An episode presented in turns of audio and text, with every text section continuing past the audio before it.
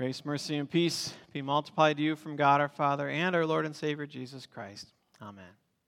Palm Sunday shows us, among other th- many things, shows us this that Jesus may not be who you want him to be, but he will always be who you need him to be. And I often live this gap in my own life. We often have this mismatch between our expectations of Jesus and the real Jesus, who he is and what he did for you. We have this gap between what we want him to be and who he actually is. How many times have you, for instance, felt let down by God in some way?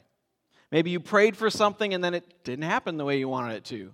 You said, God, fix all of my problems now. Or my favorite one, make me more patient right now. Don't put me in patient making situations, just give it to me. Or, Lord, I need more money, or I need a better job, or whatever it is. Make all my health problems go away. God, I, I need something, give it to me now.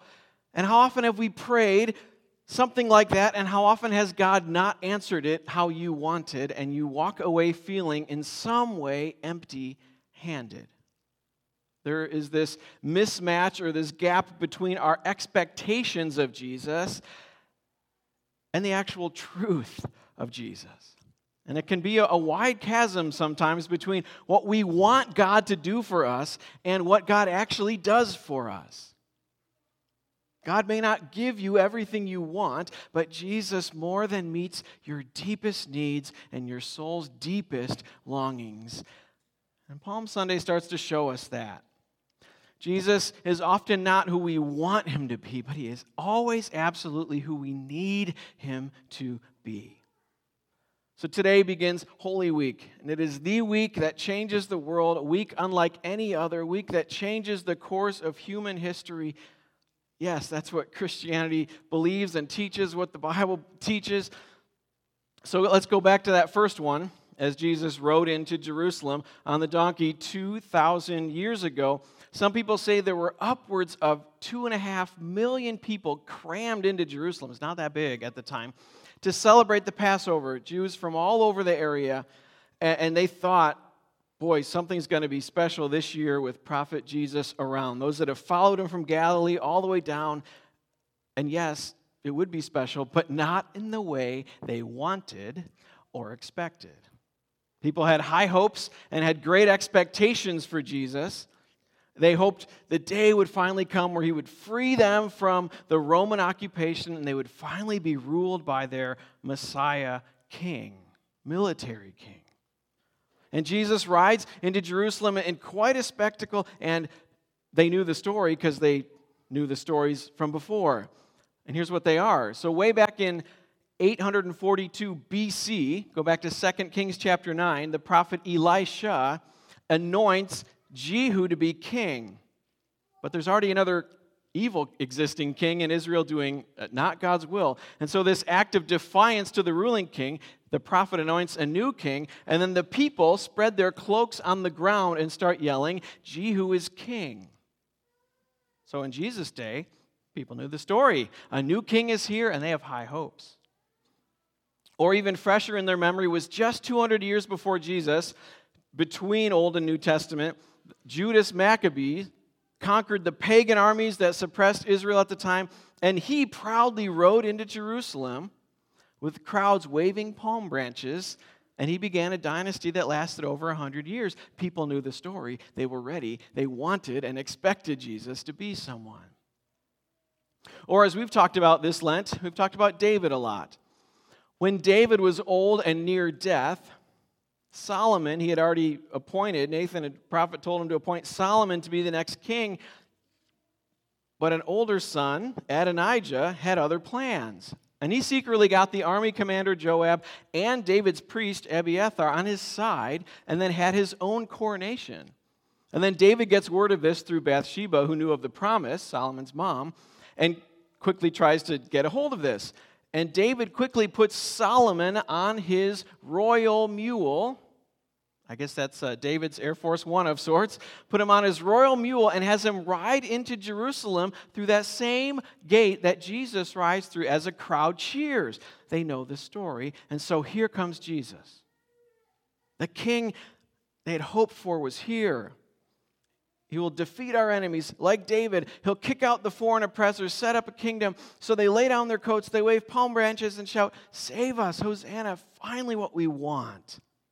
And even in Matthew, they say, Hosanna to the Son of David. They want him to be David's heir, to rule on the throne, and he is, but not in the way expected. Because remember, God's promise to David was that he would send a descendant who would rule forever and ever and ever, and that is absolutely Jesus, just not in the way they expected. King Jesus is riding a donkey. He comes in peace, he comes in humility, not war and violence. And the branches, the coats, the crowds, they show Jesus magnificence and the honor he deserves, yet the donkey shows his humility. See, he comes to be your king, except he's a king unlike any other. And if we're honest with ourselves, I think you and I are like the masses waving palm branches on Sunday, but then Thursday or Friday comes, we're nowhere to be seen. We're hiding in fear like everyone else.